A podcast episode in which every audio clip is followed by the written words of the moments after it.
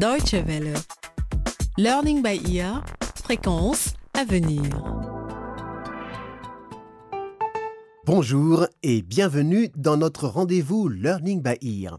Voici un nouvel épisode de la série intitulée Tout le monde est différent, respect des minorités. Dans cette série, nous allons à la rencontre de personnes victimes de discrimination pour différentes raisons et notamment parce qu'elles sont atteintes d'un handicap physique. Aujourd'hui, nous sommes au Nigeria chez Loïs Aota. Cette femme de 31 ans vit dans un minuscule appartement de la capitale Abuja et tous les jours, quelqu'un doit venir l'aider parce que Loïs se déplace en fauteuil roulant depuis l'âge de 2 ans. Ce qui ne l'empêche pas de contrôler elle-même sa vie et d'encourager les gens atteints de handicap à en faire autant. Isaac, le chauffeur, sort le fauteuil roulant du coffre de sa voiture gris-argent avec beaucoup de dextérité. Il n'a besoin que de quelques minutes pour le remonter, afin que Loïs Aouta puisse s'installer dedans. Loïs est reconnaissante du soutien que lui apporte son chauffeur avec tant de patience. Sans lui, elle ne pourrait pas aller au travail. Et même si elle a fait le plus dur, il lui faut encore 20 minutes pour arriver jusqu'à l'imposant bâtiment de la Corporation nigériane de pétrole.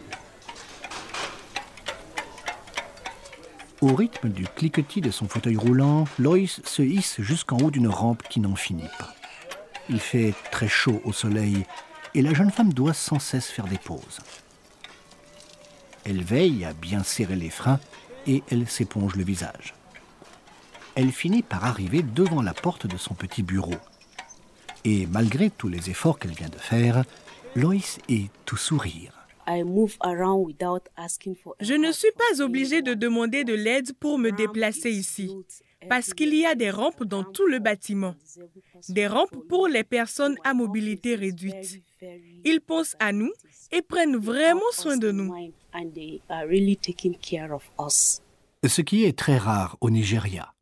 Sur les 150 millions d'habitants que compte cet énorme pays, entre 20 et 22 millions souffriraient d'un handicap, selon les estimations. Et malgré tout, ils sont quasiment exclus de la vie sociale. Jamila Hamza sait à quel point leur quotidien est difficile. Elle travaille pour la Commission nationale des droits de l'homme, où elle est chargée de défendre les intérêts de ces personnes. La plupart de nos bâtiments et des bâtiments publics ne sont pas accessibles aux personnes atteintes de handicap. Les bâtiments n'ont pas de rampe, ni même d'ascenseur. Si quelqu'un qui souffre d'un handicap physique, disons quelqu'un en fauteuil roulant ou avec des béquilles, doit se rendre au cinquième étage sans rampe ni ascenseur, il ne peut pas y aller peu importe les services auxquels il a droit et qu'il venait chercher, il en est privé parce qu'il ne peut pas accéder au cinquième étage. Le Nigeria a ratifié la Convention des Nations Unies sur les droits des personnes handicapées en septembre 2010. Ce texte était censé empêcher que les personnes atteintes de handicap ne souffrent de désavantages juridiques et sociaux dans le monde entier. Mais au Nigeria, rien n'a vraiment changé depuis. Les personnes concernées attendent toujours la loi nigériane devant mettre en œuvre les objectifs formulés par la Convention des Nations Unies. Jamila Hamza a vraiment hâte que cela se produise. Une fois que la loi sera signée par le président, les droits à l'éducation, à la santé, à l'accès aux bâtiments et à l'information des personnes atteintes de handicap seront renforcés. Nous verrons alors sans doute sur toutes nos chaînes nationales un interprète en langue des signes traduire les bulletins d'information. Cette personne interprétera pour les sourds et les malentendants.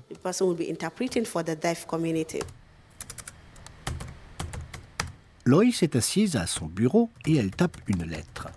Elle travaille comme secrétaire pour la compagnie nigériane de pétrole et s'occupe de l'entretien des véhicules. Après avoir terminé sa lettre, elle nous raconte comment sa maladie a commencé. Juste après avoir fêté mes deux ans, j'ai eu de la fièvre et ma mère m'a emmenée à l'hôpital. En arrivant là-bas, ils m'ont éjecté un produit et je me suis endormie juste après. Quand je me suis réveillée, ma mère m'a demandé de venir pour prendre mes médicaments, mais je n'ai pas réussi à me relever. C'est comme ça que mon handicap a commencé. Le diagnostic tragique a révélé que Loïs était atteinte de la polio, une maladie infectieuse qui peut causer une paralysie étendue. Depuis, Loïs ne peut plus marcher. Son père s'en est pris aux médecins et il les a maudits. Il a malgré tout tenu à ce qu'elle aille à l'école. Maintenant, cette femme au large sourire a un nouvel objectif commencer des études en administration publique. Une chose est sûre, elle n'aurait jamais réussi à faire tout ça sans le soutien de sa famille. Ses parents, ses frères et sa petite sœur l'ont toujours encouragée, mais ils l'ont aussi protégée des discriminations. Un incident a tout particulièrement marqué Loïs. Je me souviens d'un jour où nous revenions de l'école avec mon petit frère. Un garçon m'a appelé Gourgoua. Et en Aoussa, Gourgoua signifie fille handicapée. Mon frère l'a entendu, il s'est énervé, a couru après ce garçon et lui a donné un sérieux avertissement. Ce fut la première et la dernière fois qu'il m'a appelé ainsi. Le visage de Loïs s'éclaire quand elle se rappelle de son petit frère qui l'a défendu. Parce qu'un tel engagement est rare. Au Nigeria, comme dans d'autres pays, un enfant handicapé est une honte pour la famille.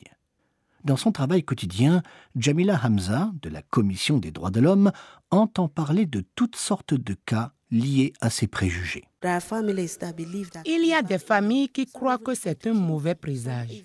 D'autres essaient même de tuer l'enfant.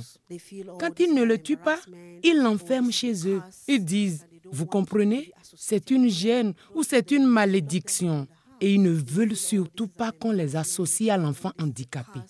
Quant à la société, elle les regarde de haut et les considère comme des moins que rien. Les conséquences sont terribles. Les personnes atteintes de handicap n'ont pas de lobby pour les protéger. Et personne ne cherche à améliorer leur qualité de vie, si ce n'est leur famille, comme dans le cas de Loïs. Elle part du bureau un peu plus tôt, aujourd'hui, et se fait ramener dans son petit appartement. Il est situé dans un dortoir à la périphérie d'Abuja. Le site, avec ses nombreux escaliers et ses surfaces accidentées, est loin d'être adapté aux besoins de personnes à mobilité réduite. Le vieux fauteuil roulant de Loïs constitue un autre problème. Il fait beaucoup de bruit à chacun de ses mouvements et il lui faut beaucoup de force pour le déplacer. En secret, elle souhaite un modèle électrique qui serait plus performant. Mais il est pratiquement impossible d'en trouver au Nigeria. Sergio Mainetti, directeur de la mission chrétienne pour les aveugles à Abuja, nous explique pourquoi. Les seuls fauteuils roulants que vous pouvez trouver ici au Nigeria, ce sont les fauteuils standards faits par les Chinois. Vous pouvez aller dans n'importe quelle pharmacie bien équipée et ils vous diront, nous pouvons vous donner un fauteuil roulant. Mais ils ne vous demanderont pas quelle est la situation de la personne qui va s'en servir, quelle est sa taille ou dans quel environnement elle va l'utiliser.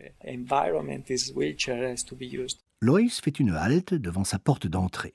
Il n'y a que 10 cm qui la séparent de chez elle, mais elle ne peut pas aller plus loin que la porte d'entrée. Cette barrière si dérisoire à nos yeux est insurmontable pour la jeune femme. Elle doit demander de l'aide. Ce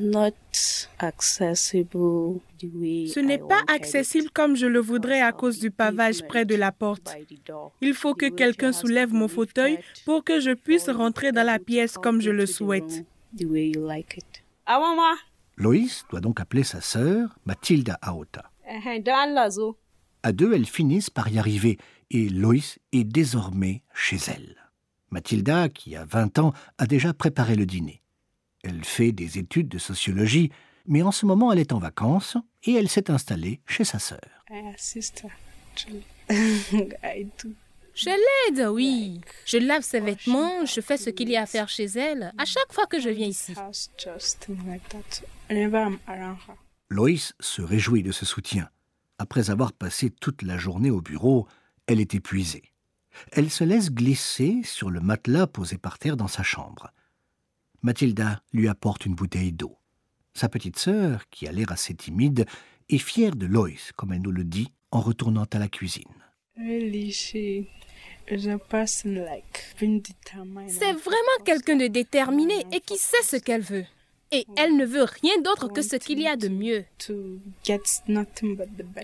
Mais malgré toute sa détermination, il y a une chose que Loïs n'a pas encore réussi à faire.